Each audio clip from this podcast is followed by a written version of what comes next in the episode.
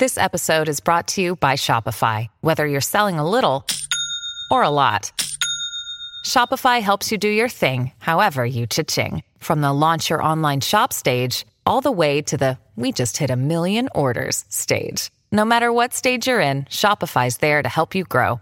Sign up for a $1 per month trial period at shopify.com slash special offer, all lowercase. That's shopify.com slash special offer. Why is it that with sparkling water, I'm always playing guessing games with what flavor I'm drinking? Is it citrus? Is it aluminum can flavored? Mm, not sure. Sparkling ice, though, they really mean flavor. Like in your face flavor. Orange mango, black raspberry. Don't even get me started on the strawberry lemonade. Kiwi strawberry slid right into my taste buds DMs last night and let them know who's boss. No subtleties there and no sugar either. But it does have vitamins and antioxidants. Find sparkling ice at a major grocery store or club retailer near you. Sparkling ice. Anything but subtle. What does motion sound like? With Kizik hands free shoes, it sounds a little something like this. Experience the magic of motion. Get a free pair of socks with your first order at kizik.com/socks. At Evernorth Health Services, we believe costs shouldn't get in the way of life-changing care, and we're doing everything in our power to make it possible. Behavioral health solutions that also keep your projections at their best? It's possible pharmacy benefits that benefit your bottom line? It's possible. Complex specialty care that cares about your ROI? It's possible. Because we're already doing it. All while saving businesses billions. That's Wonder made possible. Learn more at evernorth.com/slash-wonder. The longest field goal ever attempted is 76 yards. The longest field goal ever missed? Also 76 yards. Why bring this up? Because knowing your limits matters, both when you're kicking a field goal and when you gamble. Betting more than you're comfortable with is like trying a 70 yard field goal. It probably won't go well. So set a limit when you gamble and stick to it. Want more helpful tips like this? Go to keepitfunohio.com for games, quizzes, and lots of ways to keep your gambling from getting out of hand.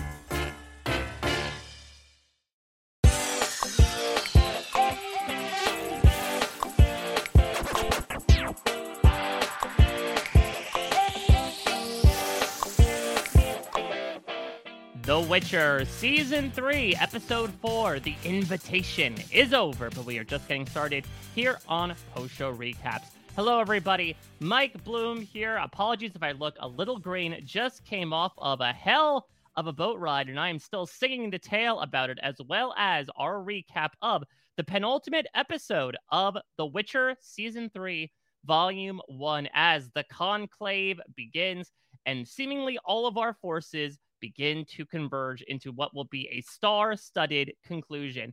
Speaking of stars, I am bringing on a PSR star in his own right. Of course, Josh has some other business to attend to. He received a mysterious note and decided to go off and, you know, do the bidding of Emhyr. So, in his stead, I have sent out my own invitation and brought on this guy. He is practically a mage, considering the magic he is able to spin when it comes to talking about and perhaps playing in the world of fantasy. It is the great DM Filly. Rich, how are you? I am so good. Thank you for the invitation, Mike. I'm sad to lose Josh to Mage School this week, but I am very glad to be here and I'm excited to talk about The Witcher.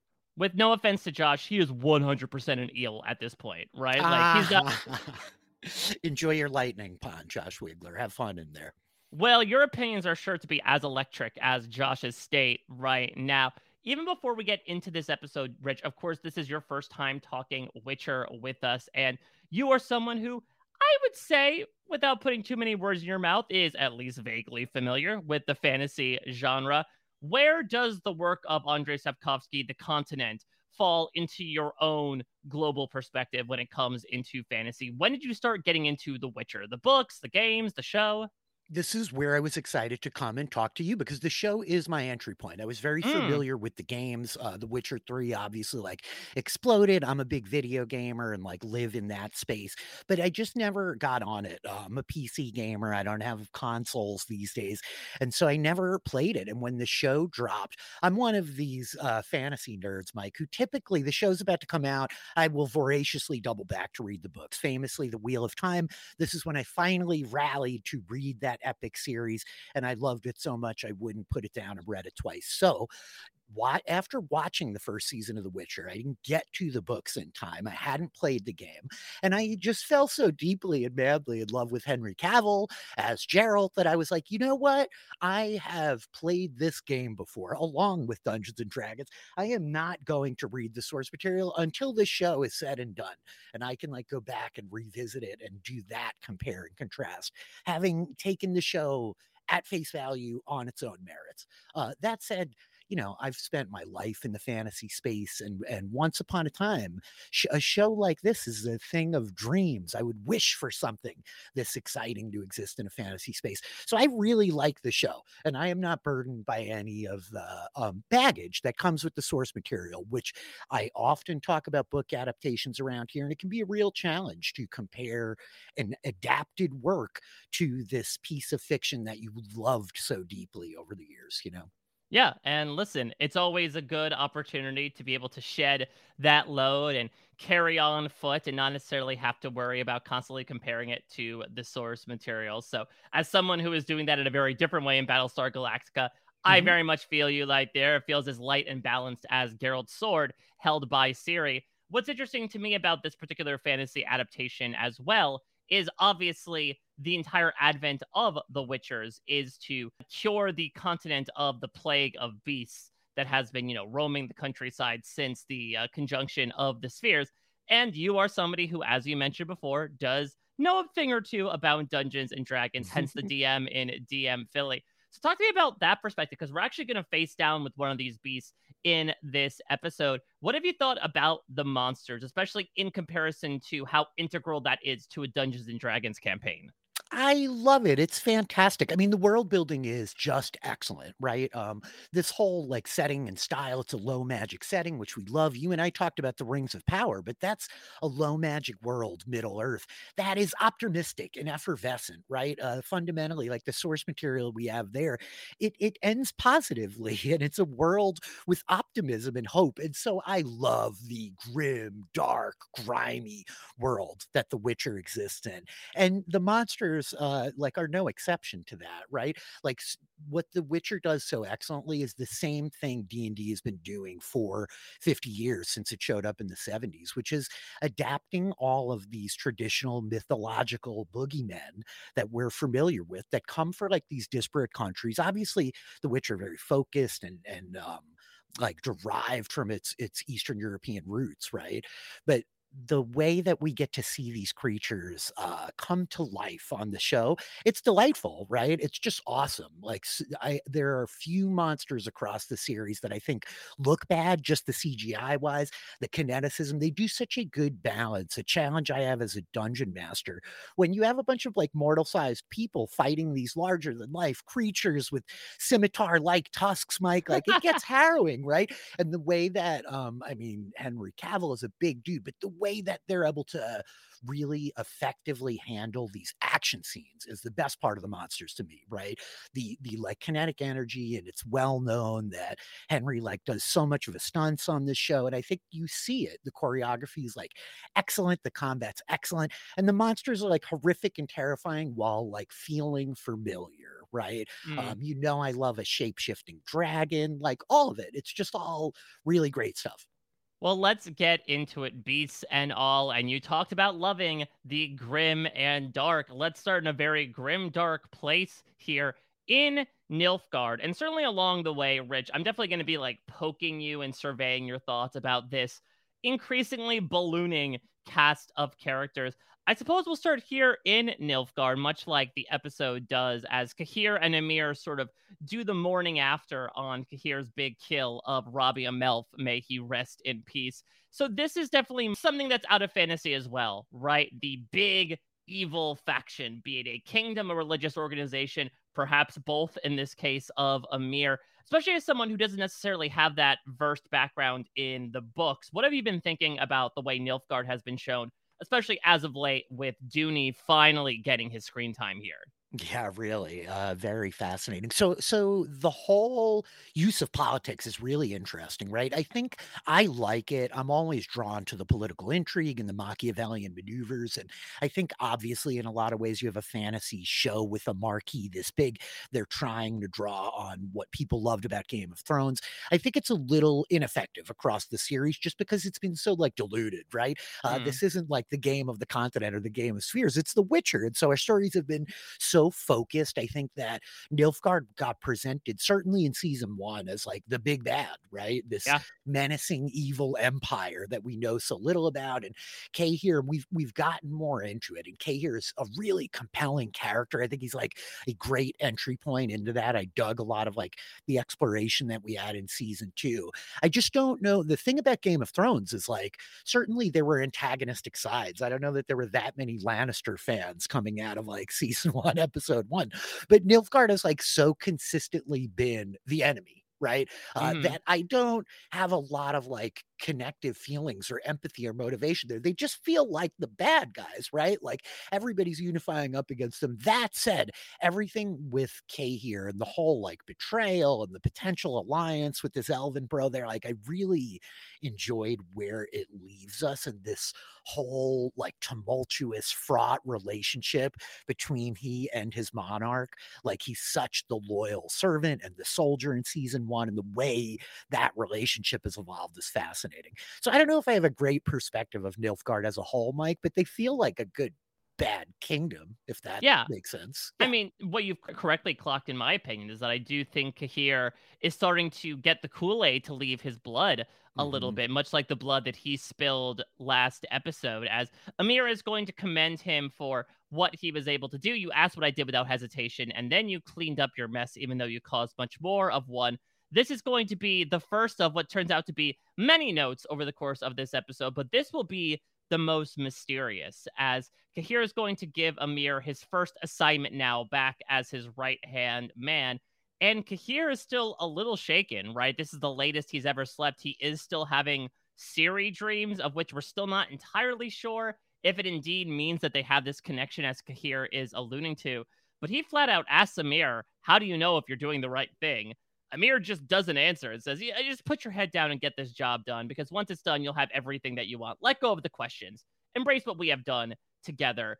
And I want to tie this onto a scene that happens a lot later, but is so incredibly disconnected from everything else going on, which is essentially everyone gathering at Aretuza with the elves, which again is something we see time and time again in fantasy based fiction. Rich, the way the elves are presented here, especially given their own history of genocide and objectification certainly paints more of a historical lens on it. This could be another one where I could understand it feeling like Nilfgaard a bit scattered across the past couple seasons that it's hard to glean an opinion of them. But do you have one? I do, yeah. Uh, just to like talk a little bit more about Cahir, I think what I really love about this type of archetype, and you see it in a lot of stories, is like when you have a character with absolute kind of impenetrable conviction that is then shattered, right, with this like seed of doubt, kind of like worming the cracks throughout. It just it's it's such a great story to kind of explore and like that that like slow crumbling of faith. But to the elves, I love the depiction of the elves in the continent throughout The Witcher, the show. It is a little scattered. I don't have like a great beat on all of the political players there, but what I love about it is it, it um again, it's just the way that it leans into this grim dark setting. Um, when I played D and D in the '80s, it was a much less. It was always a game for um the the misfit toys, Mike, and, and folks who maybe didn't fit in elsewhere, right? This was like the collection of people that I found along my youth playing D and D. But there were these really traditional kind of ideas about like, oh yeah, the elves and the humans, and the elves being presented. It's a Tolkien thing as like a monolithic culture that the elves are very. No, the monoliths are being studied by Istredd. Yeah, fair enough. Fair enough. He is notably a friend to the elves. But um I, I really just like love the the kind of like I don't love prejudice. I love the depiction of like these real world issues through the fantasy lens. This is part of what drew me to it as a young man, right? There's so much allegory that we can apply to these stories and the way that like, oh, we're the same but different. It's the same kind of like debates and that we're trying to overcome uh, currently and have been for like centuries as a species, right? So actually making it more complex in the same way that you can with religion in a fantasy world by being like, no, definitively, this is a different species of people, but we can breed together and we can live together. And there's not really that much distinction except for this cultural gulf that has presented itself between us and this perpetuation of like violence and bigotry that we have all fallen into, right? The way that that like is able to articulate the cycle of violence. It's just really effective to me. So I like the elves as they're presented in the world of The Witcher. I think it's like a very traditional way to view a lot of like fantasy worlds in terms of, of these kind of social issues that would come up, right? Yeah, I totally agree with you that I think on paper it works so well as a thematic allegory even more so than when Sapkowski originally wrote them as to like the unfortunate plight of so many minority communities in mm-hmm. this world that feels like we are actually moving to a condition not unlike the medieval setting of The Witcher sometimes. I do feel like what happens on paper, though, is still mistranslating a bit to on screen. It's not helped by the scattered screen time, also not helped by the fact that, like, Francesca, who is the leader of the elves and will continue to be now that Robbie Amell is no more, has just been kind of sitting there the yeah. entire season. They've been in, you know, three out of five episodes because they're not going to be in the next one. That's the other interesting thing about this episode is that we're going to like put pause on the elves, on Nilfgaard. We're going to put a pause on even Jaskier and Ciri by the end of this because next episode is the entire conclave, right? And that like really well done, but still very bottle esque episode. And so to sort of leave things where they are right now with Cahir coming with a big basket of fruit truthfully saying, hey, Robbie Amell came to us trying to stage a coup and Emhyr killed him to want to, you know, make sure our relationship is good. And then handing her this mysterious note saying, okay, this these are our next steps together for the white flame. It's an interesting note to leave things on, but I do feel like to your point, it's a good representation of both of the states of these particular storylines, which is sort of like Francesca's elves up to this point a bit starving along and hoping for the scraps of stories that are thrown their way. Yeah, I think that's really fair. You know, I really like the show overall. It's become like a comfort show for me. I know my friend Taylor Ball is very similarly. Uh, we it's a show that like is often second monitor content for me, Mike. I've watched mm. the first season, I don't know, four or five times amidst like uh, doing the dishes and folding laundry and whatnot, right? So I I I'm with you there. I think like in the same way that I know the non-linear like storytelling of season one got a lot of flack, but I feel like the kind of like inconsistency episode to episode episode in terms of what we're doing. They would be almost better served to like completely silo the elves until it's time to like really shine a light in there, right? Um, I can see in like one sense, I, I like have read enough about the book to screen adaptations that I know we're like focusing in on specific stories, right? Like four and five are adapting a particular one of the Witcher stories in season three here. So I do think like the the efficacy of their like execution is a little bit debatable, but fundamentally, like I'm on board with that story. And I hope that uh, Francesca does like end up taking a bigger role in the back half. Like I was so intrigued by the the kind of trifecta of the women and the visions and everything that was happening in season mm. two. I really liked watching her emerge as a more prominent character, and I hope like we're not done with her just yet.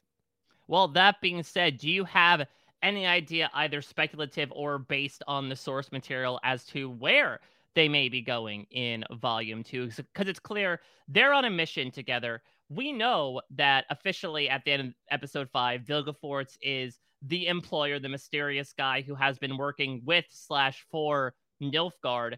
Is that going to translate over to this mysterious mission that has been given? Does that mean that Cahir and Francesca will also go to Aretuza, or do you think what they've been given to do is much more separate, and so we'll keep them separate continuously throughout volume two. You know, my like initial instinct, I'll never forget, Mike. Once upon a time, uh, the first time I heard Josh Wigler talk about Game of Thrones, and he said, You don't put a giant ice wall in the north if you're not going to knock it down. And it had literally never occurred to me until that point. so I think to that same extent, like I've always looked at Aretuza, it's the dungeon master in me, Mike. It's like, oh, this is a fantastic set piece for like a throwdown knockout mm-hmm. like battle, right? Like something horrific and terrible is going to go down here, and I can't wait.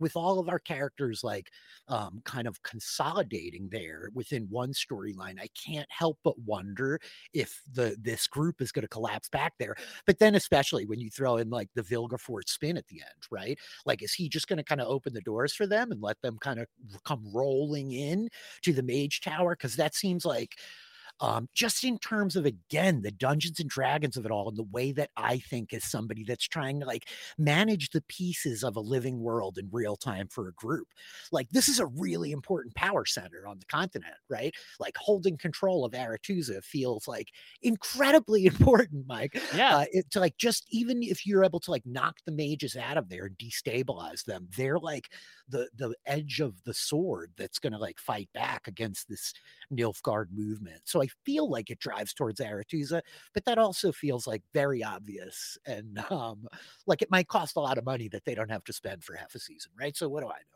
Well, let's continue to stay on that Aretuza boat, though. That's where we go in this next scene, as Yennefer is going to make her official Shark Tank or Eel Tank, I suppose, pitch for this conclave in front of the Brotherhood. She has to do that awkward theater in the round thing where, like, her back is always to a mage, so she's continuously turning. And they have her spinning as well. Obviously, a very tough crowd to petition to after what she did to them in season two. And of course, initially, Tissaia is really like the only one to step forward. Everyone literally laughs at her, of like, yeah, duh, of course, you'd be the one to support this, like, absolutely ridiculous proposition. But Yennefer is able to get the majority of the mages on her side, thanking everyone for their forgiveness of the past. And she feels like this will be the first step to not only her regaining their trust, but again, trying to pursue this greater cause of showing a united front against this ever pressing force of Nilfgaard. Now, before we move on from this, of course, Rich, I would be remiss not to ask your thoughts on, of course, Yennefer of Vengerberg. Yennefer of Vengerberg is a stone cold badass, man. I have like a huge witch affection. I, I love a college of, of powerful wizards and witches. This is my jam very much. Uh, Yennefer of Vengerberg could hang with the Aes Sedai if need be. She's a really cool character. I don't love the storylines of like, I've lost my magic. I get my magic back. It's a very yep, common kind of trope in a lot of these stories about magical characters. I never really love that. I do feel feel like to pick a nit of season three, like she was kind of accepted back into the fold in a way that I thought was a little fast, right? Mm. Like there are times where I feel like The Witcher's got too many episodes and times where I feel like it's maybe not got enough, Mike. But Yennefer is a great character and it's an awesome portrayal that we're getting. Uh, I really like love uh, the relationship between her and Tissaia is fantastic. Uh, the like levels of complexity. I always love this kind of like perilous love, hate hate? Is it a toxic relationship? Isn't it? I'm trying to be supportive, but I'm a damaged person. Um, so Yennefer's fantastic, right? And and some of my favorite stuff of season three so far has been getting to have her back with yeah with um, Geralt and Ciri, obviously. Like episode one of, of season three here, one of my favorite episodes of The Witcher. I just mm. love the three of them as a group. I think are bringing like such tremendous energy for each other to play off of. But she's great. She's very cool. So, one thing I want to bring up before we move on from this scene is something that I mentioned in retrospect during our episode by episode Blitzkrieg podcast, where as Yennefer is giving her diatribe, she's going to say, you know, we will be a united front, no more lies, no more secrets. And after that particular line, it cuts to Vilgefortz. Hmm. I would love to ask you, Rich, because again, he will have what, like a couple of scenes in this episode, if mm-hmm. that. I know Josh has certainly talked about how he felt the reveal didn't work as well for him because he was personally trying to remember Vilgefortz when the reveal happened. We'll obviously talk more about this in the next episode, but what was your reaction when it was revealed to you, either again through your research or on the show, that he was the man behind the curtain? And how do you look back on it now during moments like this that might be foreshadowing that reveal? So uh, this is where like my own words are going to come back to haunt me, Mike, because The Witcher is often second monitor content for me, and I love Vilgefortz straight up, dude. The end of like season two when he's doing the whole thing with the sword, he has the sword, and the sheet that keeps like teleporting yep. to his hand. He's fighting. Oh, so I mean, yeah, that was sort of shades of Vax, right, with the uh, disappearing dagger and reappearing dagger. Absolutely, it's fantastic. I love this notion of like um, it's the Gandalf of it all. Like a wizard doesn't have to just throw darts and carry a staff. The fact that he's got a sword and he's capable and he's physical and young and athletic and all this stuff. I really liked him as a character. I like the uh, relationship with Tissaia, though. Like, I want more character development there for those two. I think it works. At, it worked as a reveal for me. I certainly knew who Vilgefortz was and was like tracking him throughout the season. And as we come to the end and get this, like, oh my God, it's not Stregobor. He just feels like such a mustache twirler. And mm-hmm. Graham Tavish, whose name I always forget, Dijkstra, is it? Yep, um, Dijkstra. Um, like he was another just such menacing kind of figure of of like danger throughout all of season two that it was kind of shocking to me that it was Vilgefortz. But honestly, Mike, I then found myself saying, like, wait, did we all know this already? Doesn't he like almost get killed at the end of season two and then get replaced? Or there's some like insinuation of something nefarious? Or am I just making all of that up? And that's where like I'm damning myself for not having watched it closely enough recently. Because I feel like there was like a little bit of a seed planted in that Vilgefortz like near death at the end of season two that like not all is as it seems. Yeah, so he does fight Cahir at the end of season one and Cahir is able to best him and throw him down a cliff, but he does not die. And Vilgefortz also goes like disobeys Yennefer, where she keeps telling him, mm-hmm. like, don't go too aggro, you're gonna waste your powers. And indeed, yes. he runs out of his fun little dagger trick enough for Cahir to get the jump on him and dispatch of him. So looking back on it, yeah, for all we know, that could have been like a stage fight, you know, make it look real type of thing. Or it might have been a display of this impetuousness and rashness that Vilgefortz has said he has, but has not necessarily displayed except for all this behind the scenes dealings the reveal really worked for me. I appreciate the context. It's been a minute since I've rewatched uh, all of season one. I, I like Vilgefortz as a character. I, I'm like a little concerned about what they're going to do here. I would really prefer it if this turn is because of some philosophical motivation that he has and not I'm being mind controlled. You know what I mean? Mm-hmm. I want there to be um I want there to be like some political tension to the to the extent that I keep referencing Game of Thrones. They're trying to get into this like real kind of War of the Roses political maneuvering stuff. And I think that as the tension's going to focus a little bit more on that, I presume through the back of season two, I want to know like Vilgefortz's worldview and what's motivating him, what's driving him, why he's making these choices.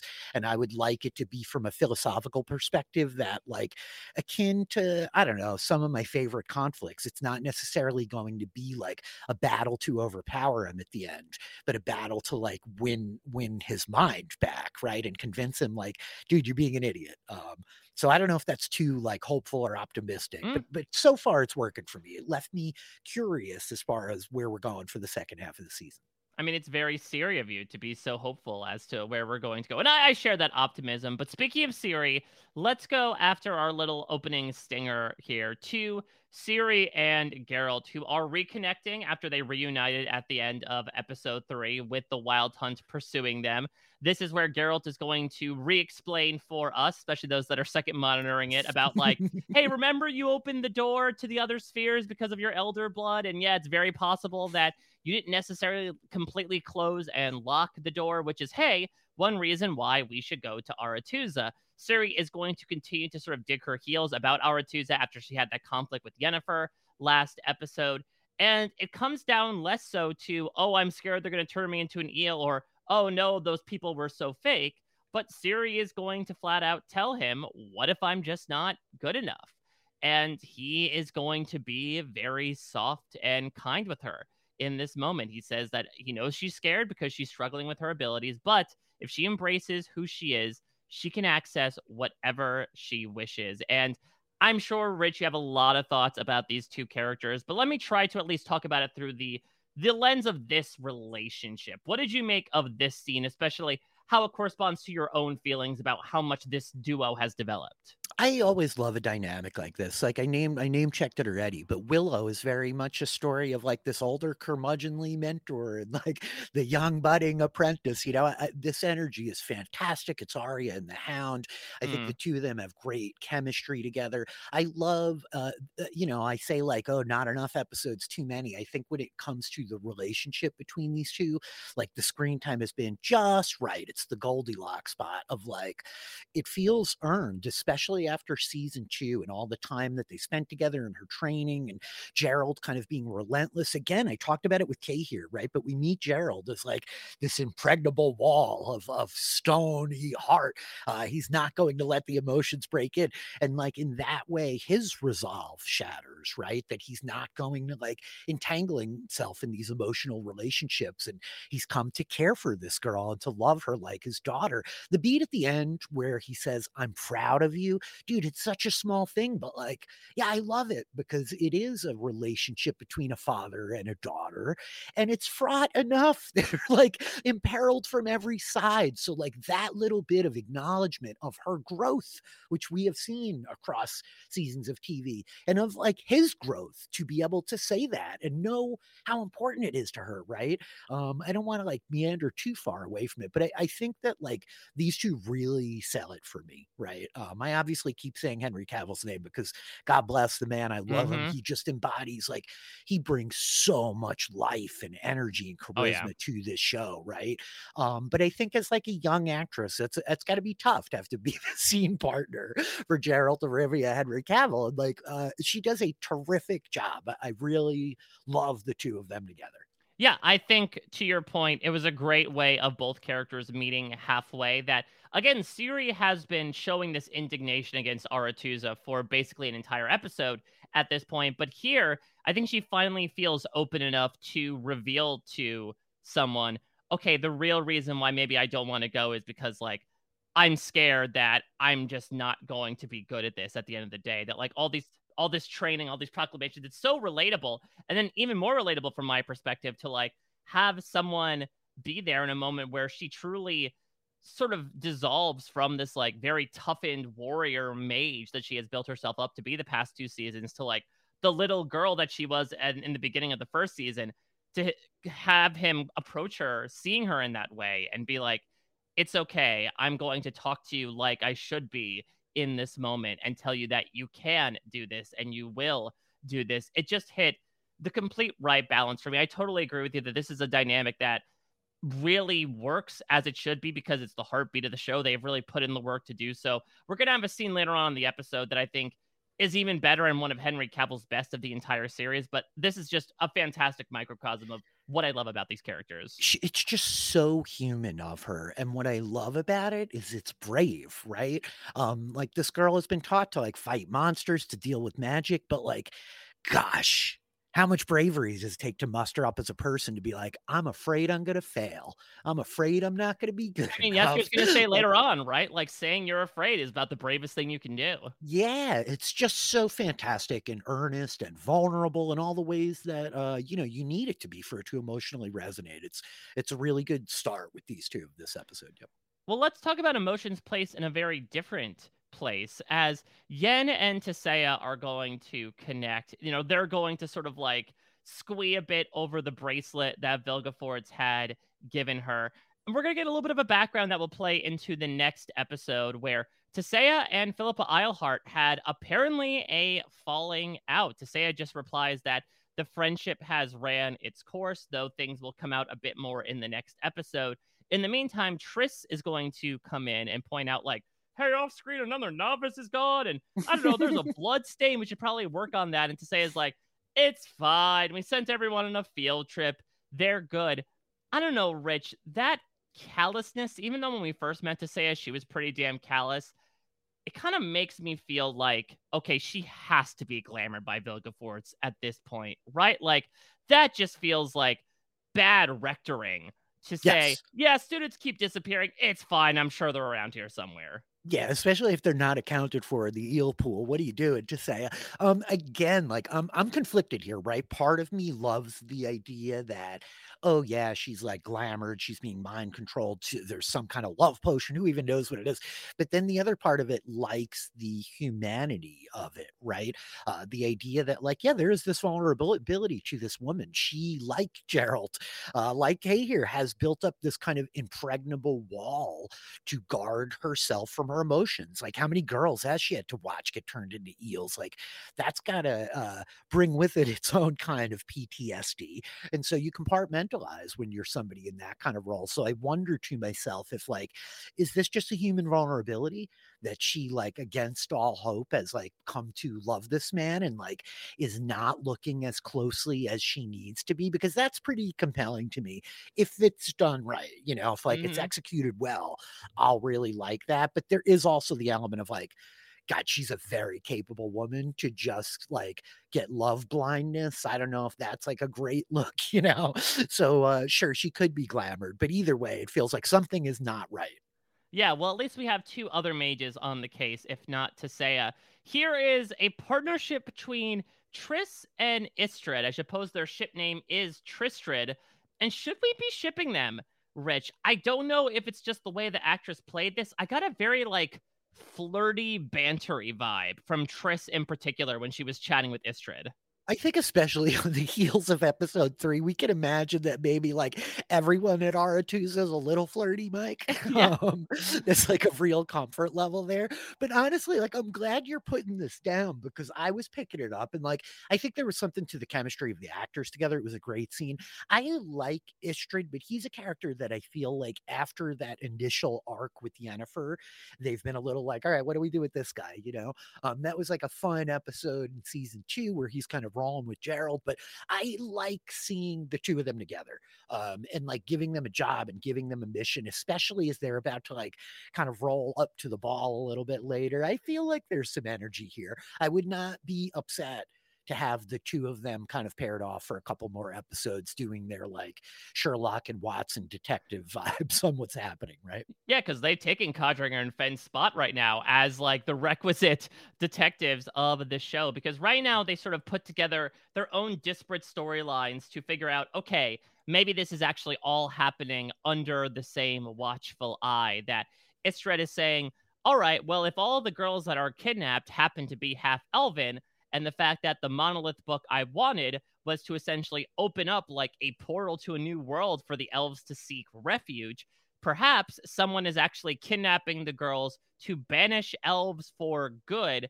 Now, this is sort of left a bit nebulous as of next episode, right? Because we'll find the book itself in Stregobor's vault, but we know that Stregobor is the red herring and that Vilgefortz is the one that's been kidnapping the girls, clearly wanting to make fake Ciris but at least in this moment, it's going to have them yoke their cause to what's going on with Geralt and Yennefer next episode. Yeah, uh, and and I mean it's a good way to thread them back in, right? I think, um, I, I, you know, I know a little bit from the source material, like there there's some Triss Merigold conflict, and in terms of the depiction and the relationship with Geralt, but the way that like these two were so instrumental to Yennefer and Geralt in season one, and kind of like at the start of things, and having them like circle back in as like uh, having found their own footing or value or accomplishment. I think that like both of them have clearly been individuals that at least in the show are depicted to have been struggling uh, since, like everything with Triss in season two and not mm-hmm. being able to help Ciri and everything with Istredd, like, you know, kind of Yennefer, that whole fraught relationship. So having the two of them like uh, connect with with Yennefer and Geralt works. Uh, like there's conflict there. There's inherent tension built into those relationships. It's like only going to make it very fun to watch, Mike. Well, let's talk about connections here as Geralt and Ciri are going to connect with Jaskier. They're all going to Aretuza together on a ferry, and they're able to get on board by promising the ferryman that they will kill whatever monster is in the water. Now, Ciri is practically drooling at this point as she will point out in very meta fashion, like, yeah, we spent the entirety of season two training me to be a witcher. I should probably use that in some way. We will get a brief pause from the action, though in lieu of some music. Now, I mentioned this during our episode one podcast. Jaskier had this throwaway line of, if I die, don't let Valdo Marx play at my funeral. And now we see why, as Valdo Marx's troupe is going to show up what I called Witcher Perfect. They're harmonizing, they're playing the concertinas, and Valdo is very much a blustery, famous type, right? Already gets half price just by face alone. Rest this brings me no comfort, especially from a lover of all things musical. In retrospect, honestly, the thing that worked the least for me out of everything in Volume 1 of The Witcher Season 3 is Valdo Marx's troupe. It's really bad, Mike. I uh, we we got to talk about the Rings of Power last fall. I notably complained a lot about some specific music used in that show, and it was not nearly as egregious to me as this. It just felt like a show tune. I was waiting for Judas to show up on that boat and start singing "Jesus Christ Superstar," man. Yeah, like, the the riffing, the high kicks, like it's something you would see at a drag bar, and it's not like you can't do this. I watched Blood Origin. They had a bard and they had, you know, someone singing in the style while still putting their personal affectations into it. This felt so completely anachronistic. And I know that yes. Jaskier is a character who sort of treads that line. They flat out cross that line and run over it and don't look back with Valdo Marx. Dude, Jaskier like is is dropping liquid fire though. Like, you know, Toss a Coin Your Witcher is so good, it's so catchy, and most importantly, an earworm. And then in season two, what is it called? What what for do you yearn? Like that song's fire, man. That mm-hmm. is really, really good. You know, um, I have not made it through Blood Origin, I will confess, but this just was so jarring, right? Um, like I like musicals. I love Jesus Christ Superstar. I don't need it in the middle of my Witcher fight scene. Like it just felt so jarring and forced, and like, gosh, it's one of those things. It's a Guardians of the Galaxy baby Groot, right? Like you make mm. the thing, and then you discover, like after it's done, oh my god, people really love this, right? And so you you want to highlight it. You want to give Jaskier the big badass ballad in season two. Awesome. It worked. Like it was really, it was well executed. But this just felt a little forced and ham-fisted and like okay this is clearly a thing they want to do you know they want to build out their ensemble but it's so out of left field and i get they're trying to bring some levity into a show that doesn't have a ton of it but there's enough like there's enough. It just didn't work for me at all and i'm glad that you feel similarly and i'm not the bad guy uh just you know haranguing the musicians well, let's touch back on land for a hot second as we get a very foreboding scene in retrospect between Yennefer and Vilgefortz. This will really be like the last appearance of Vilgefortz until the final sequence of the Are You Sure montage, where Vilgefortz is going to essentially like do some sniffing around Yennefer, right? Basically asking, Do you have a hidden agenda right now? You've already hurt Tissaia once. I will not allow her to get hurt again. Uh, but Yennefer is nothing but smiles to him, saying, I'm very happy to see the person that Tissaia has become around you. I guess the other thing to tank around this scene, though, Rich, is the fact that a, you know, this perhaps could be a scene that will lead into what happens to Yennefer later on in this episode with the attack on her. But also, Vilgefortz is going to tell Yennefer, like, hey, I'm sending you a portal to Redania because she's going to make the the plea in person but I'll make it personally just in case, you know, the employer is around. Lord knows you don't want him to track us. And Yennefer's like, oh, but it could be she. You know, women can be bitches too. But it is interesting, again, especially looking back, that like he was very easy to state the pronoun on it, even though he feasibly could not have known who it may have been it the double bluff? Is he doing that because he knows uh, that they're gonna think of Stregobor first, and it's like the insinuation? I I I like the the beat. I think it especially lends to the turn later, the like don't f with Tissaia. You know, it, it mm-hmm. like Vilgefortz we've seen portrayed, if you remember him, as like heroic so far, right? He's like very firmly on the side of Aretuza. He's very like in Tissaia's camp in that way. Like he's one of our allies, kind of. That's at least like how I kind of perceive the show, right? Like the people who are working like to the the efforts of of Geralt and Yennefer, right? Um, so I liked it. And then like the the pivot on the whole like pronoun thing at the end, it feels like it's just a fun moment to like throw a, some commentary in there. But I, but I do think it's uh it's clever, and it left me wondering of like the insinuation, like how smart is he? Is he getting? Is it a mistake? Or Yeah. is it like uh is it calculated beyond any measure, you know? Yeah, could it be that he is getting so close to this big scheme that he's been building towards that like he's letting the mask slip a little bit, but there's just so much else going on. I don't know, maybe he slipped up. He's like, oh shit. All right, well, I guess I better send Yennefer inside that painting of mine into that illusion because I got to take care of that, tie up that loose end.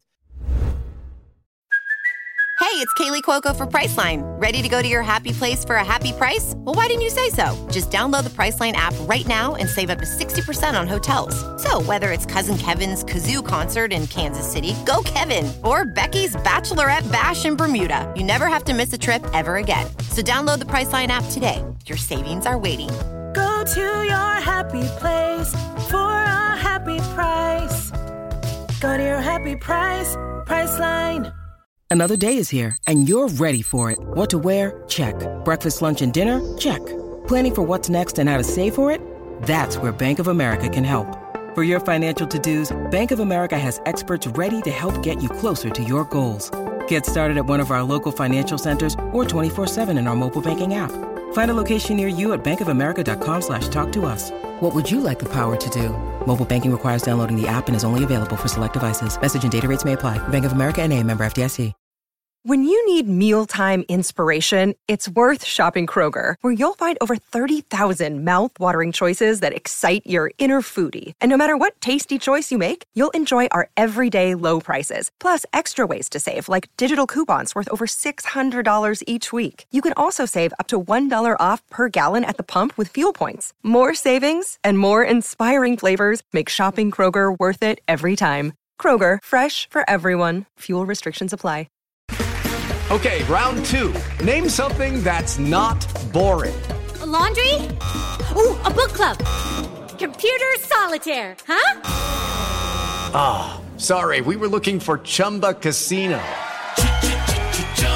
That's right. ChumbaCasino.com has over 100 casino style games. Join today and play for free for your chance to redeem some serious prizes. ChumbaCasino.com. No purchase necessary. Where prohibited by law. 18 plus terms and conditions apply. See website for details.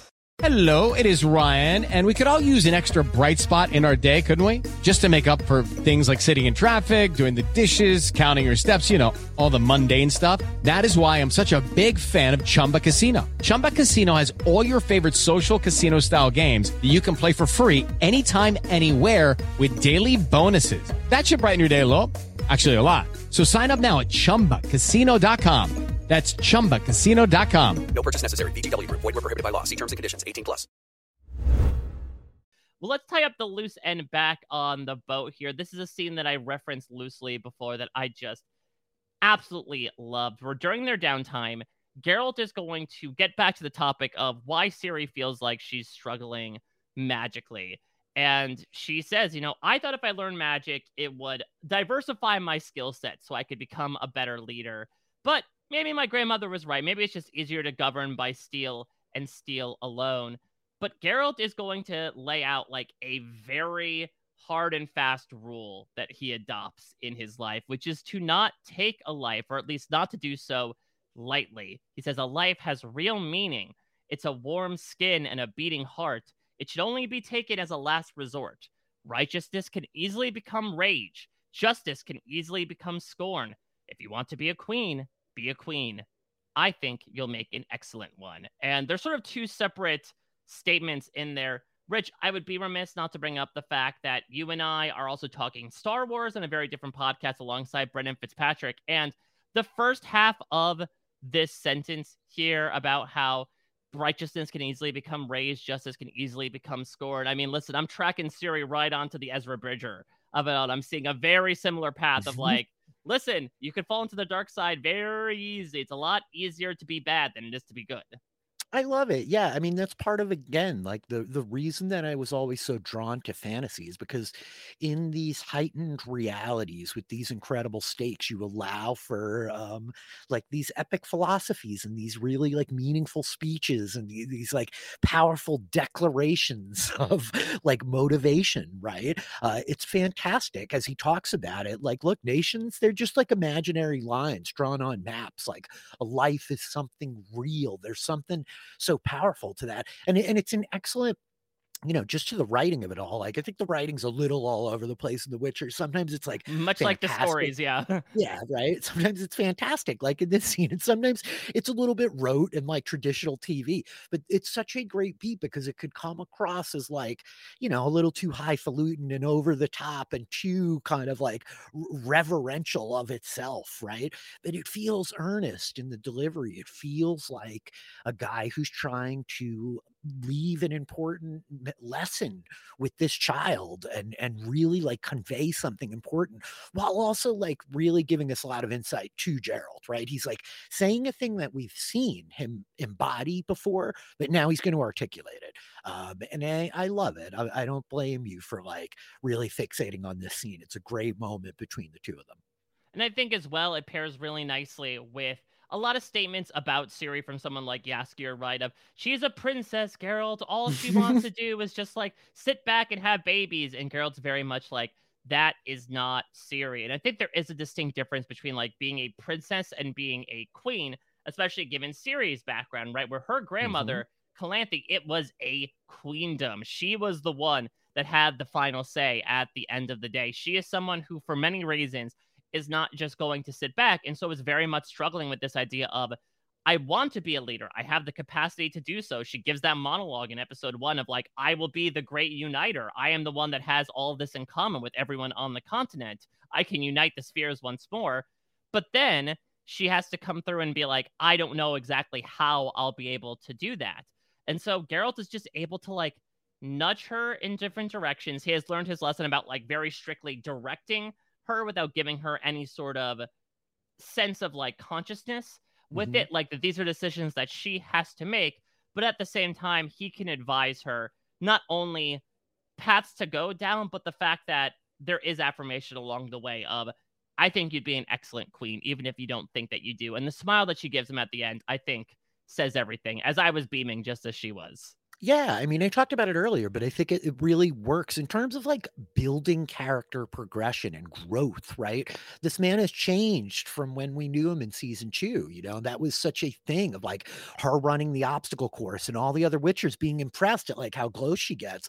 And he does the very traditional curmudgeonly mentor thing of like, Ugh, you know, and walks off and like can't acknowledge like that was good. You didn't get it all the way, but that's a good start. So this growth that we see from him of like recognizing that it's important for this young person who looks to him for so much for affirmation and love and protection and like uh, education and all of it for him to encourage her and to like validate her and to give those kind of affirmations like it's just so fundamentally important to a person especially you know as she's like getting older throughout the story presumably like this is like an adolescent kid that's like Mhm. really struggling with like identity crisis and self-worth and like all of it amidst all of the like perilous fantasy circumstances that are like specific to her life so I, I love this kind of stuff when it's like done well it's gonna get me right in the heart every time I completely agree. So I know Geralt said that nations are invisible lines that people assign meaning to, but we have to talk about one mm-hmm. particular nation here.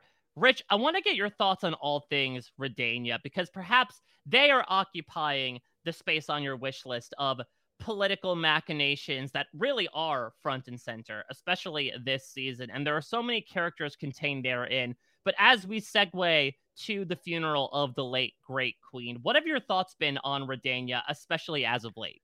I'm a little all over the place with Redania. I like that we have like really stepped into a secondary kingdom is important. I really love uh Dijkstra as a character. I love Graham McTavish, right? Mhm. He's another one of these like larger than life actors that you just put him on the screen and like he brings the heat. Uh the the whole like dynamic with he and Philip has been like interesting so far. Um the the king. What's the king's name? I Uh, forget. I Vis- like- Vizimir, like It's- Vesemir. Right. Uh, the names are all like so close. And Radovid is Yes, is his is his brother, brother. right? He's like, okay. Uh, so so Vizimir is like such a fantastic fumbling prince, right? It's like fantastic because like I think in a lot of stories since I keep talking about it because it's so big Game of Thrones, you get these Joffrey characters over and over again. And this to me embodies so much more of like the simpering, mostly incompetent and like vaguely toxic monarch. You know what I mean? Like he's not like a straight up sociopath, but he's also like spoiled and entitled and like a little bit dimmer than most of the people around him and demanding and like he just the, the whole performance is fantastic, you know. The Dijkstra character was so menacing and he felt so competent in season 2, Mike, that I Mhm. feel like um he's just like waffled a little bit. He seemed like a little bit ineffectual to me across season three, like the inconsistency of it there. So I'm not really sure how I feel about the Mm. like whole nation as a whole. The Radovid character is really interesting. Obviously, we get like the the kind of evolution of the he and Jaskier's relationship, which is fascinating to me. But I don't know. I like its inclusion. I think it's like a great addition to give us another setting that we're like diving into a little deeper. And a lot of the individual characters I like enjoy when they're showing up.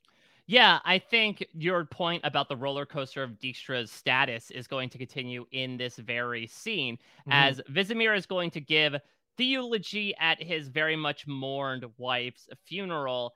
And this is coming off of Dijkstra having just gotten back on top by ordering the assassination of the queen of the kingdom that he's been assigned to. Like, that makes treachery look like jaywalking in terms of crime. And Vizimir is going to, of course, blame Nilfgaard, go along with the ruse. I love to that point about the aloofness, him using the funeral as an excuse to declare war. Like, all right, starting right now. So everyone go home, get improvised weapons, put on your battle helmets. We march tonight. But Yennefer has other ideas. She wants to proposition to Redania and to Philippa especially to come represent them with the conclave. Remember, they are part of the Northern Kings. This is why Yennefer wants to do this is to get Redania on their side. And of course, Dijkstra and Philippa are going to turn her away initially. But Yennefer, as much as Ciri might blanket it, is so good at bullshitting. She knows exactly what to say. She's going to approach Vizimir, offering her condolences, and says, You know, what I did last time, I get it. I was misguided, but that's me in the past. Serving nobility is a mage's greatest purpose. And right now, the nobility are in more danger than ever. I mean, look what happened to your poor queen. And so Redania needs protection from the Brotherhood. And it's right time, right place, right pitch. Vizimir laps it up, hook, line, and sinker, despite the fact that Dijkstra is like explicitly telling him, do not believe her. He still does and says, okay, Philippa, Dijkstra, Radovid are all going to Aretuza now. Yeah, this is the beginning of like the redemption for Dijkstra to me. I really like the whole head handoff. I was like, oh, okay. He was feeling like a little bit like a petulant little kid, but I like this like competency. And then like Yennefer just getting the like leg up on him here.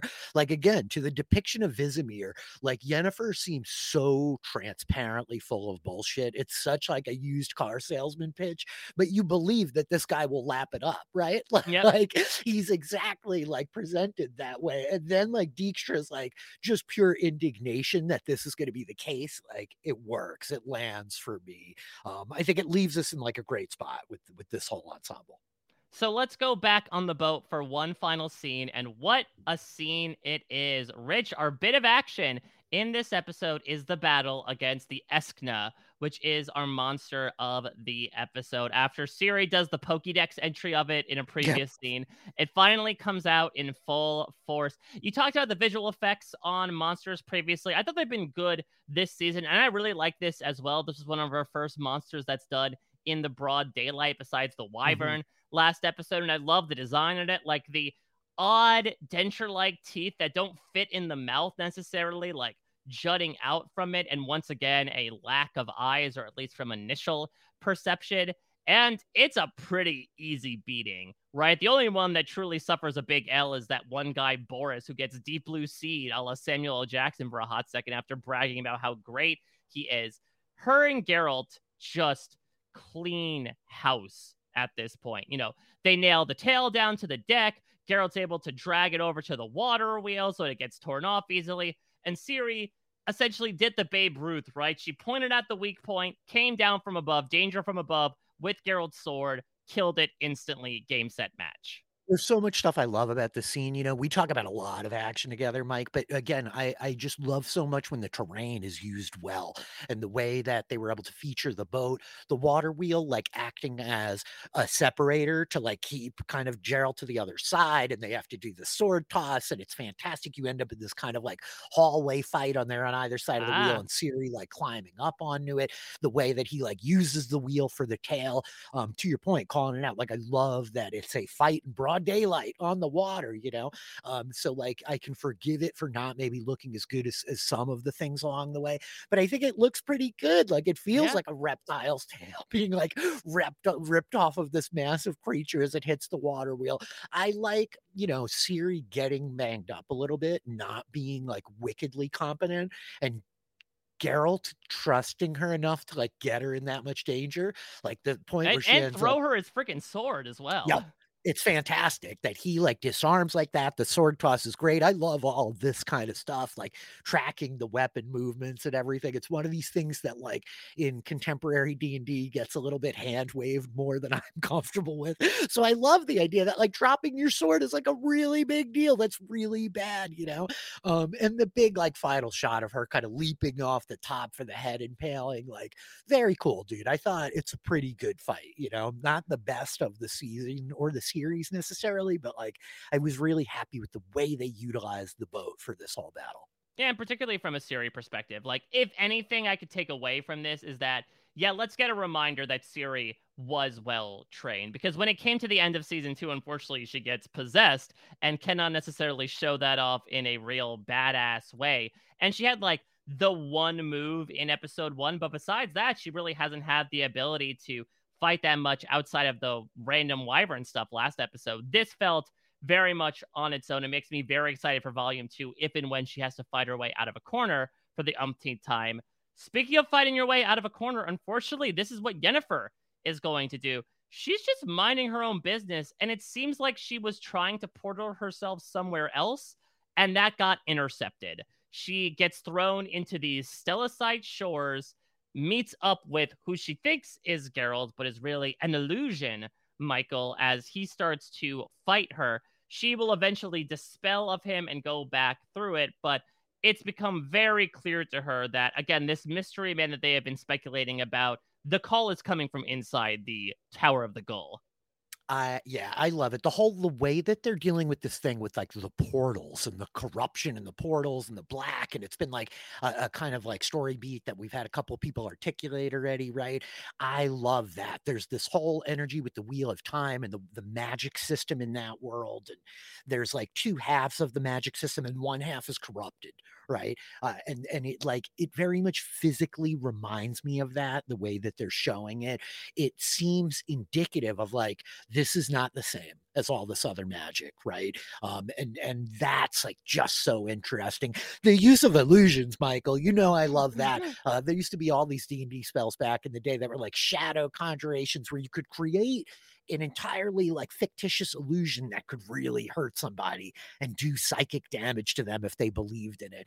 So I, I thought it was cool, you know, the whole beat there. I mean, it gets us at least for a moment for that initial like, wait, what what's happening? Uh, as Geralt like pulls out his tiny little dagger and starts swinging away. But like Yennefer figuring stuff out always makes me happy. She feels it yeah. felt for a moment in season two like her intelligence was getting like hand waved a little bit. And I like seeing her competent, be competent.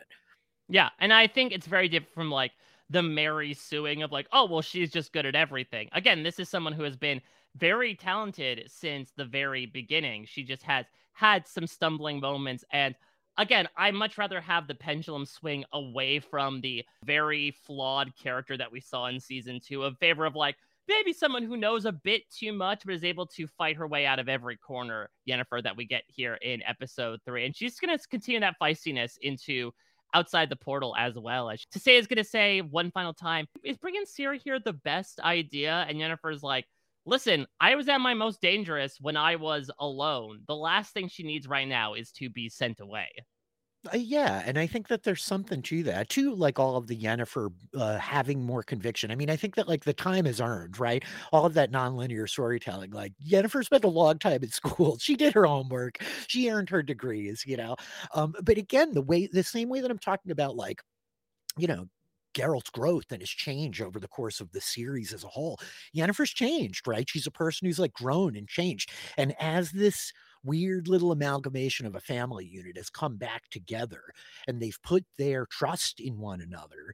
That's empowering i think right? That's sometimes the thing that you need as a person like to be able to believe in yourself when the people around you whom you love and care about so much when they're able to put their faith in you that can like raise you up when when you don't have the wind under your own sails right? So i really appreciate the like Yennefer return to form as she's like gaining more and more confidence in herself and what she's doing here and like all of the decision making. Uh, it's very cool. Well, she is about to meet up with her own found family here as Geralt, Ciri, and Jaskier are going to hit land. Before they do, Ciri is like having some very last minute cold feet of, okay, listen, it was really cool when we killed that monster. Let's just keep doing that. But Geralt is going to give her the quick recap of what he saw in episodes two and three. It is like, no, we gotta find the answer to this. I'm sorry. There's a lot of doppelganger yous that are trying to be homebrewed in some sort of weird lab. We gotta stop this off at the pass. And so Yen is going to meet them at the pass. And here we get finally the true reconciliation of Geralt and Yennefer again, I know that some people felt like it came too quickly in episode one. Josh and I both argued that we got like a soft pause on that at the end of the episode when she kind of leans in for the kiss and he backs away. He clearly does not hear. But I adore the fact that it is done without their own words, that it is Jaskier and Ciri who have some awesome scenes together, by the way, which I love. The two these two characters, just recall, did not meet until like the final couple of episodes of season two because Jaskier was off doing his own thing and Ciri was off with Geralt. And so I love that now they have built this rapport together through these next couple scenes that we're going to see. And just the bravery and the simplicity in the choice to have these two reconcile. But any dialogue that we dream up would probably not match up to like the reality of what could probably be written for them. So why not have characters stand in for them and have them reconcile by doing their dialogue for them? Uh, this I think is my favorite scene of the show. Mm. To the whole like reconciliation of of the uh, I really liked episode one of season three because I felt like it conveyed an incredible amount of time in a really short period. And that's like can be challenging, but I love that little like homey vibe of all of them like moving around and like it sold me on more time than we actually had. Uh, to like the use of this scene and the reconciliation without their own words. I'm pretty sure from the homework I did, this was a Sapkowski original, that this was a scene written in the book where the two of them are kind of watching Geralt and Yennefer reunite through the door and a lot of like what Jaskier's saying there is kind of articulated in the book. I think it's a little bit uh, like higher fantasy in its presentation in that way. The language is a bit more flowery than we get in the writing of the show, but it's brilliant, right? Like the the to your point, the relationship between Jaskier and Ciri, it's fantastic, man, because he's so juvenile and so focused on the things of a child, and she's this child who's so serious and is like so focused on like her future and all the expectations of like these really powerful adults in her life that have placed expectations on her. So that him drawing out her youthfulness in yeah. a way and being like it's okay to like troll them a little bit. We could just sit here and make fun of them for a minute like that's okay while also being like so poignant and loving at the end like now he's apologizing. Uh i thought it was fantastic. It like really cracked me up and i think like it sells that these two finally like are reconnecting after everything they've been through you know? He gets that like she cares about Ciri a great deal and regardless of anything like he can cl- lock that through now.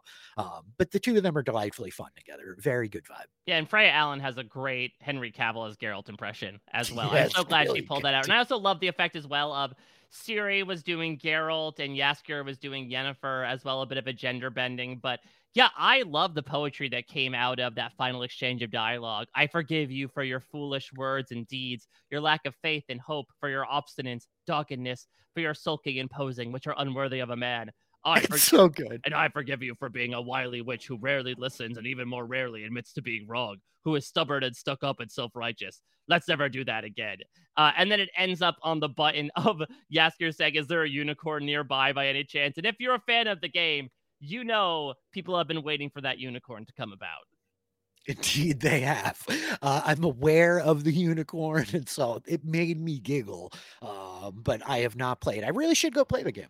Yeah, the games are fantastic. And listen, after this next batch of episodes, we're going to have quite the long off season to prepare ourselves for not only a new Witcher season, but a new Witcher lead actor.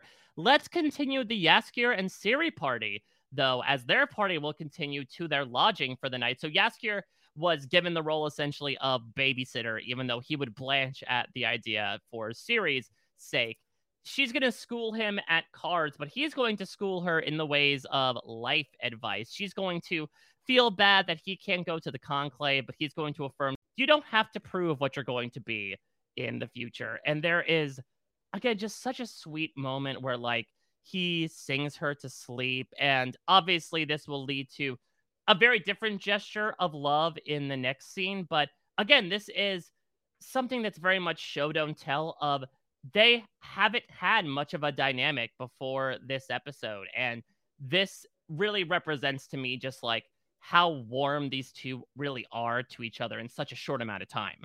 Yeah, it's great. It's really endearing. I thought they were playing Gwent for a minute. I know enough about the game to know that. Um, it's fun. Like she beats him, he's annoyed. Always the whole thing of like her enjoying taking his money, and again, like just developing that relationship. Um, as much as like you know, knowing that we're going forward with this show, and like these are going to be persistent characters. I- I'm glad to like see them connect, and and the whole like little bit of a bit of like him being annoyed that he's not been invited to Aretuza, but he's got a babysit. But ultimately, like there's something endearing to him about that. He does like this kid, right? Um, Yeah. And he's able to like connect with her and like appreciate that. And then he even like steps it up, Mike, like in a totally unyaskier way. He like thinks danger's afoot and he puts himself in the line of fire. What is going on? Yes, but also possibly put Ciri in the line of fire in the process. This is the last we'll actually see of Ciri in volume one. She'll be left sleeping, and as we'll find out at the end of next episode, things are afoot at Aretuza. And so I would imagine that the siege was coming in elsewhere on the island as well. So it's possible that Jaskier might have left Ciri high and dry to get some nookie as he finds out the intruder was Radovid who is going to try to come out of his shell a bit to him.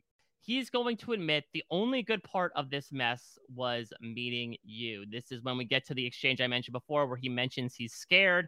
Jaskier says, Just you saying that makes you braver than you know. Radovid replies that he has finally found the secret ingredient to what makes Jaskier who he is. You don't just see people, you see the best of them.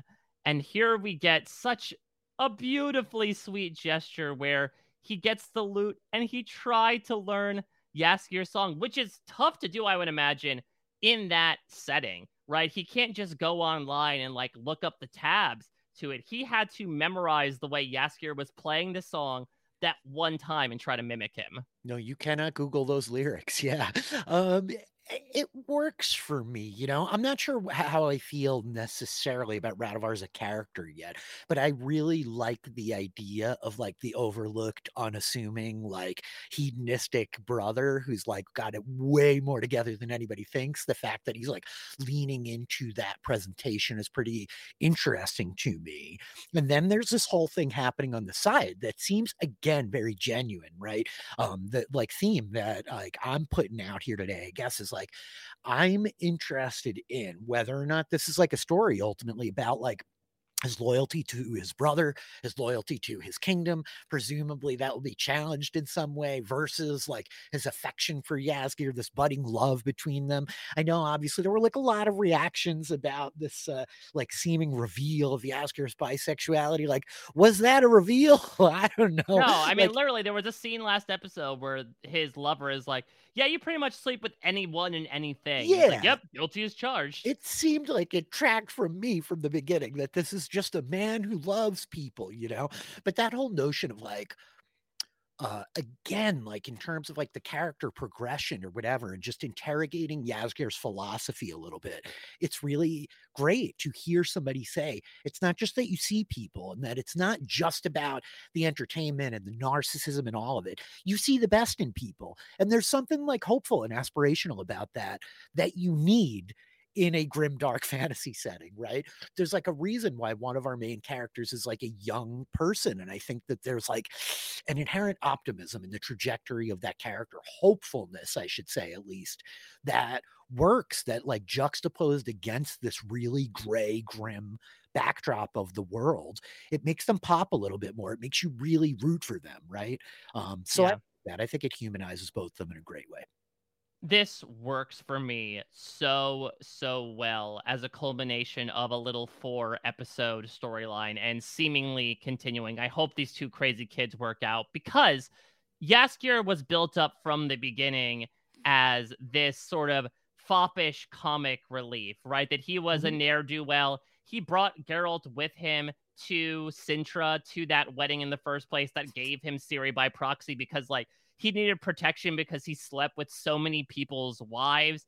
And so it's always a fun trope to me to have like the rogue gain a heart and for the comic relief to become like the lead character of their own story. And I think that's what happens. The fact that yes, his music is very well done. Again, Toss a Coin to Your Witcher is such a bop, but the fact that someone has such affection for his music and what he does and who he represents when there's been so many punchlines about like people not knowing who he is or not liking his music again i think was not a huge dissatisfaction from that comic beat. It just goes to show that like every pot has a lid in this case. And i think even though Radovid is only a character that was brought in in episode one i do think it built really nicely. I think in retrospect, you see they actually kind of start on first base in the first couple of episodes with how much affection Radovid has for Jaskier and how much Jaskier admires it. And you really track it throughout these episodes that Jaskier finally meets him at that position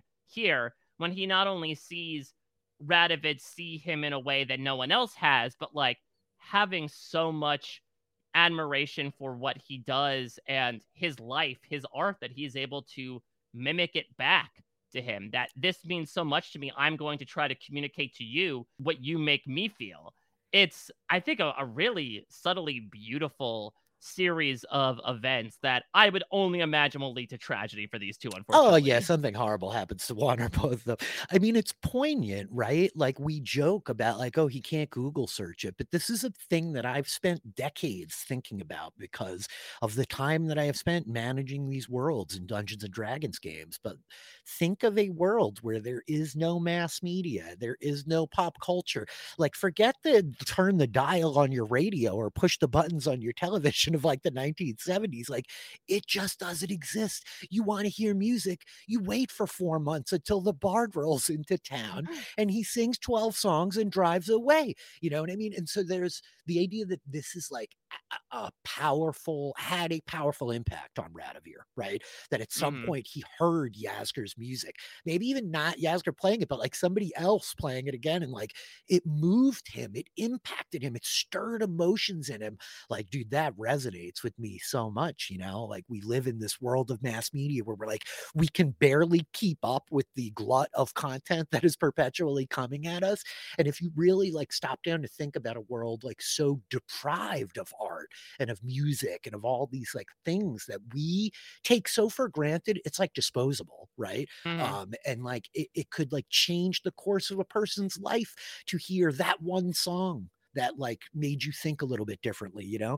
So I love the impact there. The notion that like this guy was really, really moved by the bard. The bard's important for that reason, you know? Yeah, exactly. Shouldn't be relegated to the back. He's the lead singer. Damn it. well, let's continue to, uh, I guess, build to a group number, I suppose, with this final couple of scenes as we see our couple of investigatorial pairs decide to connect on different counts. So Istredd and Triss are going to come together in the secret tunnels and use a locator spell to figure out that the book is behind some sort of ornate lock that will eventually be revealed to be Stregobor's. Stregobor is certainly on the brain of Yennefer and Geralt, who try to figure out okay, clearly this is all connected. Who hates Yennefer, can create illusions, and has a history of experimenting on young women? Well, that is triple jeopardy for old Stregobor. I know in the moment, Josh and I were like, okay, the fact that they targeted Stregobor here in the penultimate episodes means it's definitely not Stregobor. Rich, in the moment, did you agree with that? Yes, yes. Stregobor, like I just have, I'm so all over the place, Mike. Like, talk about a guy that I expected. We see him in that first episode or whatever. Like, I never expected him to come back. I thought he'd be like a one and done. The fact that Yeah. Stregobor is still alive, giving people a hard time, is amazing and delights me. And I was like, yeah, there's no chance it's Stregobor. Yep. Yeah, well, listen, we're going to be talking about a lot of him in the Yes, next couple months, considering he is going to be playing Grand Admiral Thrawn in the upcoming Ahsoka. But right now, he is the target, perhaps, of a mass murder here, as we have sort of our one day more sequence, right? Where we have, as Stregobor is pacing malevolently through Aretuza, everyone's preparing to go to the conclave. We have Dijkstra and Philippa, we have Triss and Istredd, we have Tissaia and Vilgefortz, and we have Geralt and Yennefer. And it is all beautifully underlined by every character saying, Are you sure about this? And especially now looking back on the various motives and places the characters are, both physically and mentally. I love how that plays because that one phrase means so many different things to so many Mhm. different characters. It's fantastic the way that the layers of it. Are you sure? Are you sure? Because we don't even know some of what they're talking about. Uh, it was great that whole little like sequence at the end of them all moving around, right? And like Stregobor like moving in the opposite direction of the people coming down the hallways. Uh, he's such Lars Mikkelsen. He's such like an imposing looking guy. Certainly when you put him in these costumes too, right? But it, it was great. I thought it was a great ending to an episode. It leaves you with that kinetic energy. It really is like bingeable, man. You want to go right into the next one. Yeah, and again, it's almost like an episode one conclusion where it's like a little bit of a softball by comparison of like, yeah, they're gonna open the doors and you know you're just gonna go into the next episode, and you should because it is a big one. But before we finish our coverage of episode four, I wanna tug on a couple of loose threads, like very brief storylines that we didn't discuss, but will be the last time we see these characters so we can talk about implications down the line. Fringilla is just like whiling away the hours in a tavern. She's gonna try to get uh, some information out of one of these random barflies about boats that are missing along the coast. Any thoughts of Fringilla in general? I'm gonna plagiarize um, some anonymous redditor's thoughts here. But I love Fringilla living like her hot girl summer, Mike. It's just like Fringilla's fi- found her best self, man. Fringilla like partying down. Like it was at first, I was like, okay, where is this? This is leading to disaster, right? She's gonna get like crazy drunk and burn the town down. Something bad's gonna happen here. And her ultimately just kind of like blowing off lecherous dudes and like uh, playing with like prestidigitation at the bar there. Like I, I love it, dude. This is maybe hot take the most that I've ever liked Fringilla was in this scene right here. I really like loved it, especially rewatching it. Well, listen, this is why you pay more attention to all of your customers because you would have noticed the jar of jewels instead of the jar of flowers. Yeah, really big miss there, buddy. These guys like they're imbibing a little bit too much of the product that they're selling over here, but nobody paying attention. Her like, at least I'm not a mage, you know. Uh, it's very, very fun, very fun stuff. One very minor final note that I want to end things on because I think it will lead to something much bigger down the line. Can we talk about this Redanian messenger Aplegatt? So, just as a reminder, this is the guy that Ciri randomly ran into in the tavern in the beginning of episode two and had her first vision of him getting shot on his horse and dying. And we got a bit of a scare with that close call in episode two with with uh, but here it finally ends up happening. And at the worst time, as Aplegatt is given a message to deliver to the Redanian Navy to essentially like launch the attack, it happens at dawn. But of course, he dies before he can send the message. So, Rich, is this going to be in retrospect our like for want of the nail moment that because in true Shakespearean fashion, the messenger got killed before he could send the message? Redania doesn't get its reinforcements and maybe they are a bit undermanned for whatever is planned for volume two? Yeah, this has got to be. I mean, like we did take the beat to see him go down. Uh, we just wait for the other shoe to drop now, right? But it feels like there's some critical failure that occurred here. I I wouldn't be surprised if maybe like somebody, you know, finding the corpse, getting the information, and it's even like one more twist on top of that of like because they know that the message didn't arrive, they can then like counter maneuver against them. But that feels pretty accurate, Mike. Yeah. Yeah, I would imagine because again, we'll talk about this at the end of next episode. Like our main characters seem pretty SOL if we have all of what Vilgefortz is doing, which he and himself is pretty powerful. If he brings in Rience and Lydia, all of Nilfgaard, and maybe all the elves against like a small yet powerful group of mages that are caught, you know, with their pants down. That's going to be a very tough corner to fight their way out of. A, I trust our main characters, but B, I would imagine that hopefully having some numbers down with the form of a missing navy could certainly help them end up victorious, as we know that they will. And this volume ends very victorious with the next episode, The Art of Illusion. All is not as it seems, as we will hear over and over and over again. This is the Rashomon episode, Rich. The Conclave told multiple times as we finally get the revelation that Vilgefortz was behind it the whole time give me your thoughts on the outset about this episode. Are you excited to get back into it considering how unconventional timey-wimey it is? Yeah, I'm pretty hype. I really like the way that they ended. I didn't realize at first that we were splitting up season three, but I think that it ends strong uh, to like launch us into the back half. Um, I, I, I deeply enjoyed season three, probably more than season two as a whole, and in large part because of the beginning and the ending. Well, I deeply enjoy getting to talk with you, Rich. Again, this will not be the last time. You will be joining us once again for next episode. That's when I'll give the opportunity for you to do all the plugs of all the fantastic stuff you're doing. We'll be back in a couple days anyway, so don't you tarry, everybody. We are just a couple days away from finishing up our coverage of Volume 1, and then Josh and I will pop back before you know it to do our coverage of the final three episodes of Henry Cavill as Geralt of Rivia. Can you believe it, Rich? I cannot. I'm a little heartbroken about it. I've been talking to some folks in Twitter DMs that are saying, be optimistic. Could you imagine how tough it is to be a Hemsworth that's got to step into a Cavill's shoes? Uh, and I, I said, that's a very lovely take. I will try to be optimistic, but man, it's going to be hard to lose him in this role. I'm also feeling a little defensive for Henry. He's had an up and down kind of year, you know, Mhm. but uh, I'm pretty hyped to talk about Warhammer someday, Mike. So I'm excited to see what these final episodes of him in the role will bring to us. He's just, it's been a gift so far, and I'm sure that it will carry throughout the end of season three. Completely agreeable. We will keep painting figures and painting a picture, including Vilgefortz's favorite, as next episode it all comes to a thrilling, dancing, singing conclusion in episode five of season three. Until then, everybody, uh, take care. Bye bye. When you listen fast to all our podcasts, an impressive feat since our network is vast. There's actually much more behind an online door. Become a patron and enjoyment will soar.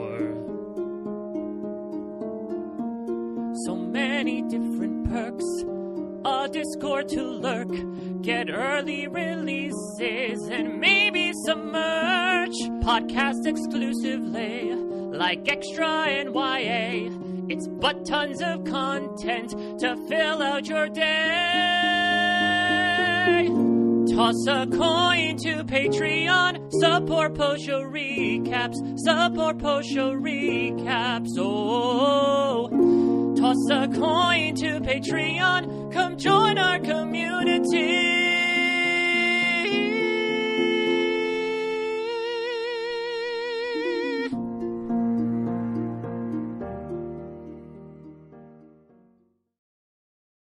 Hello, it is Ryan, and I was on a flight the other day playing one of my favorite social spin slot games on chumbacasino.com. I looked over the person sitting next to me, and you know what they were doing? They were also playing Chumba Casino. Coincidence? I think not. Everybody's loving having fun with it. Chumba Casino is home to hundreds of casino style games that you can play for free anytime, anywhere, even at 30,000 feet. So sign up now at chumbacasino.com to claim your free welcome bonus. That's chumbacasino.com and live the Chumba life. No purchase necessary. VGW Group. Void were prohibited by law. See terms and conditions. 18 plus. With Lucky Land slots, you can get lucky just about anywhere. Dearly beloved, we are gathered here today to. Has anyone seen the bride and groom? Sorry, sorry, we're here. We were getting lucky in the limo and we lost track of time. No, Lucky Land Casino, with cash prizes that add up quicker than a guest registry. In that case, I pronounce you lucky. Play for free at LuckyLandSlots.com. Daily bonuses are waiting. No purchase necessary. Void where prohibited by law. 18 plus. Terms and conditions apply. See website for details. With Lucky Land slots, you can get lucky just about anywhere. Dearly beloved, we are gathered here today to. Has anyone seen the bride and groom? Sorry, sorry, we're here. We were getting lucky in the limo and we lost track of time. No, Lucky Land Casino, with cash prizes that add up quicker than a guest registry. In that case, I pronounce you lucky. Play for free at LuckyLandSlots.com. Daily bonuses are waiting. No purchase necessary. Void where prohibited by law. 18 plus. Terms and conditions apply. See website for details. With Lucky Land slots, you can get lucky just about anywhere. Dearly beloved, we are gathered here today to. Has anyone seen the bride and groom? Sorry, sorry, we're here. We were getting lucky in the limo and we lost track of time. No, Lucky Land Casino, with cash prizes that add up quicker than a guest registry. In that case, I pronounce you lucky. Play for free at LuckyLandSlots.com. Daily bonuses are waiting. No purchase necessary. Void where prohibited by law. 18 plus. Terms and conditions apply. See website for details. With the Lucky Land slots, you can get lucky just about anywhere. This is your captain speaking. Uh, we've got clear runway and the weather's fine, but we're just going to circle up here a while and uh, get lucky. No, no, nothing like that. It's just these cash prizes add up quick. So I suggest you sit back, keep your tray table upright, and start getting lucky. Play for free at LuckyLandSlots.com. Are you feeling lucky? No purchase necessary. Void where prohibited by law. 18 plus terms and conditions apply. See website for details.